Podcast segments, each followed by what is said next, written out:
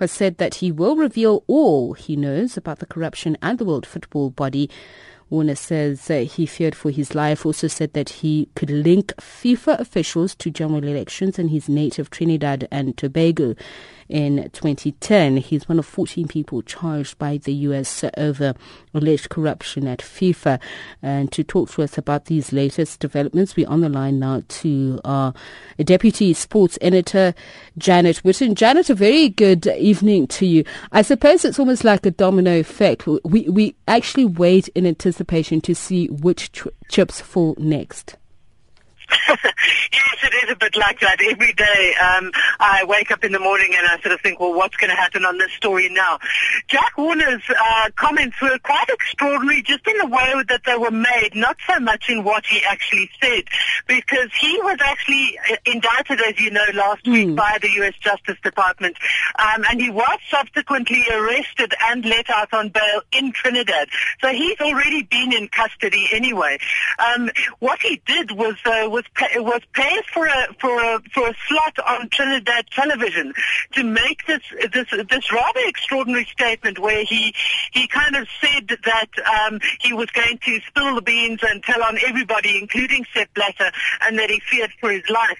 Um, how much truth there is in that, and how much he's ever actually going to say, I'm not sure. Jack Warner's been accused before, and Jack Warner has said in the past that he would spill the beans, but he never has. Um, we have no doubt that he has a lot of information. He's been a senior vice president to Sepp Blatter for a long time. Um, there are countless incidents of them and photographs of them in the same situation. We know that they were very close. Um, so, so if Jack Warner does actually tell everything that he knows, the chances of Sepp Blatter being drawn into it and being drawn into it to extent where the American authorities might have something to charge him with are quite high. Whether Jack Warner will actually spill all those beans or not remains remains to be seen. Brad and I were having this conversation about the final hours that led to Sepp Blatter actually stepping down, and I, I, I think even for you that was a, a very unexpected move. So, what? How much does uh, Warner have to lose? What can stop him from spilling the beans now, so to speak? Um, n- n- if he can get a deal, he would, um, then there would be nothing to stop him from spilling the beans. I'm not sure. I think it's too late for him to get a deal already. He's already been indicted. Um, and I don't think that the Americans are going to give, um, g- give him any kind of deal and let him go. They have Chuck Blazer already, who has already made a deal. He, um, he was charged in November 2013, um, and he's been telling them a lot already. A lot of the information from the indictment comes from Chuck Blazer's testimony, um, and he was not given any jail time, but he was given a very big fine in the billions of dollars that he had to, play, to pay back. Um, was the plea bargain that he came to? I don't think that they're going to offer Jack Warner the same thing. Jack Warner one gets the impression not only over what's happened over the last week, but what the, the, the, bits and pieces and the rumor mill that's been going around about corruption at FIFA over the past few years, that Jack Warner is probably central to all of it. And I don't think that they're going to offer him a deal. Um, so I think it's going to be very difficult for him to reach any kind of agreement. He might spill the beans just to try, try and save face. He's a political animal. He's a political mm. animal within FIFA and also within Trinidad. And I think he's going to do what he can to save face as well. Let's talk about uh, Blazer versus Warner, so to speak. They seem to have contradictory statements, especially with regards to whether or not South Africa uh, did facilitate or even proffer a bribe or even make one at all. Uh, Blazer has admitted that he helped facilitate that. Well, Warner says there's, there's no such thing. You know, there's new the the the, the um, information that was released overnight with the the the court transcripts from that 2013 court appearance where um, the, the the plea bargain was reached with Chuck Blazer doesn't offer any real new information. Um, I've read all 40 pages of it, and there's actually less information in that than there is in the U.S. indictment that we saw last week, the U.S. Justice Department indictment. Um, in this one, he just pleads guilty, so it's all about himself. There's no details about mm. who else was involved. So, um, so the information that we have from Chuck Blazer is still very much based on the information that we had last week, and and there very it does very specifically mention the two South Africans, the co-conspirators 15 and 16, who are specifically identified as members, uh, as South Africans and members of the 20, 2006 and 2010 um, bidding committees. But we still actually have no idea who that is. And I think, you know, you may or may not um, accept completely what Fikile Mbalula said yesterday, but one thing that he did say that I think is absolutely true now is that the ball really is in the FBI's court now.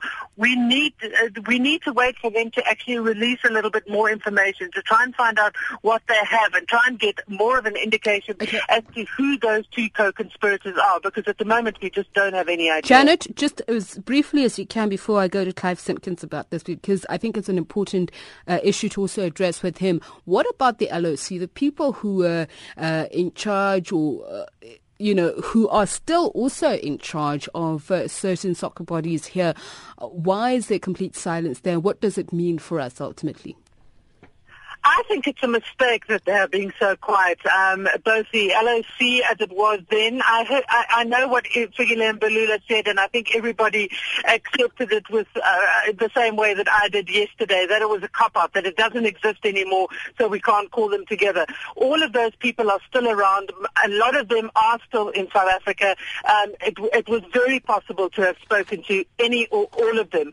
Um, the sports minister at the time wasn't Fikile Mbalula, so he's kind of being being um, sort of fed up uh, in a situation that's not actually of his making because the sports minister okay. then was the Reverend Stofile. Um, I, I think it's a cop-out. I think those people should be speaking. All right. Thanks a lot, Janet. Janet Whitten is our Deputy Sports Editor. And to talk a little bit more about this is marketing and communication strategist Clive Simpkins. A very uh, good evening to you, Clive, and thank you so much for taking the time to speak to us.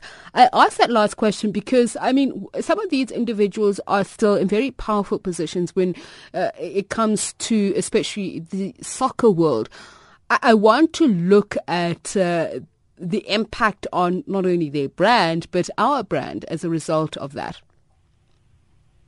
Yeah, bottom line to it is, uh, in your last question to Janet, if they have nothing to hide, then the, the worst thing they can possibly be doing is to do what they are, and that is having gone to ground and they're not talking about it.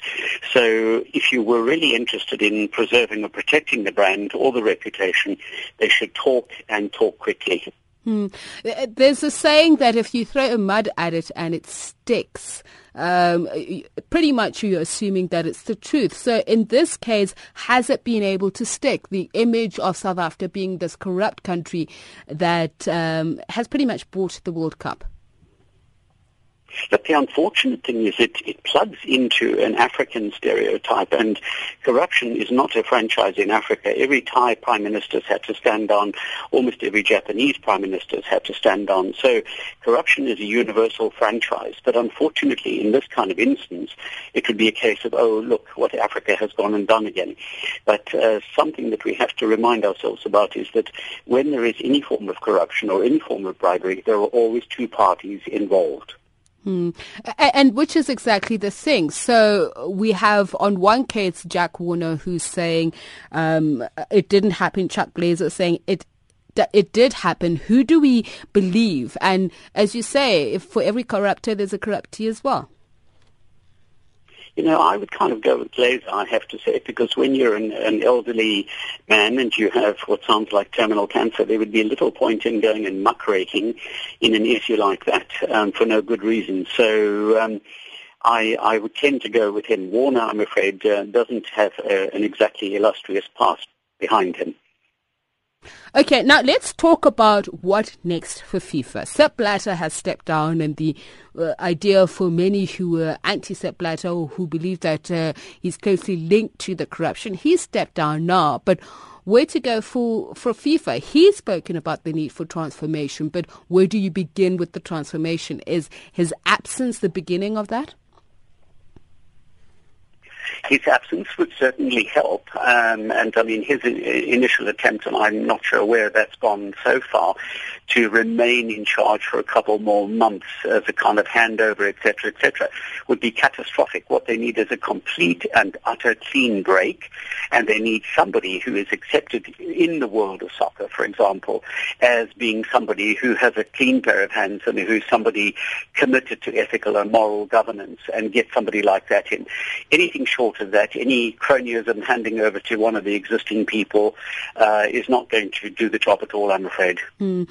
Uh, you know, just speaking to, uh, or rather listening to Jack Warner about how he even suspects that uh, FIFA was involved with general elections, uh, manipulating general elections in Trinidad and Tobago. This has always been the image of FIFA, this big legal mafiosi club. So how do they, you know, turn that around while maintaining the amount of power and influence that they had? They won't retain the same power and the influence because, um, it, as with all of these people who are incredibly powerful and influential, they get to a point where they somehow or other become deluded into the idea that they are untouchable and that they're above the law. And when that stage is reached, that's typically when there's a downfall, and that's exactly what's happened here.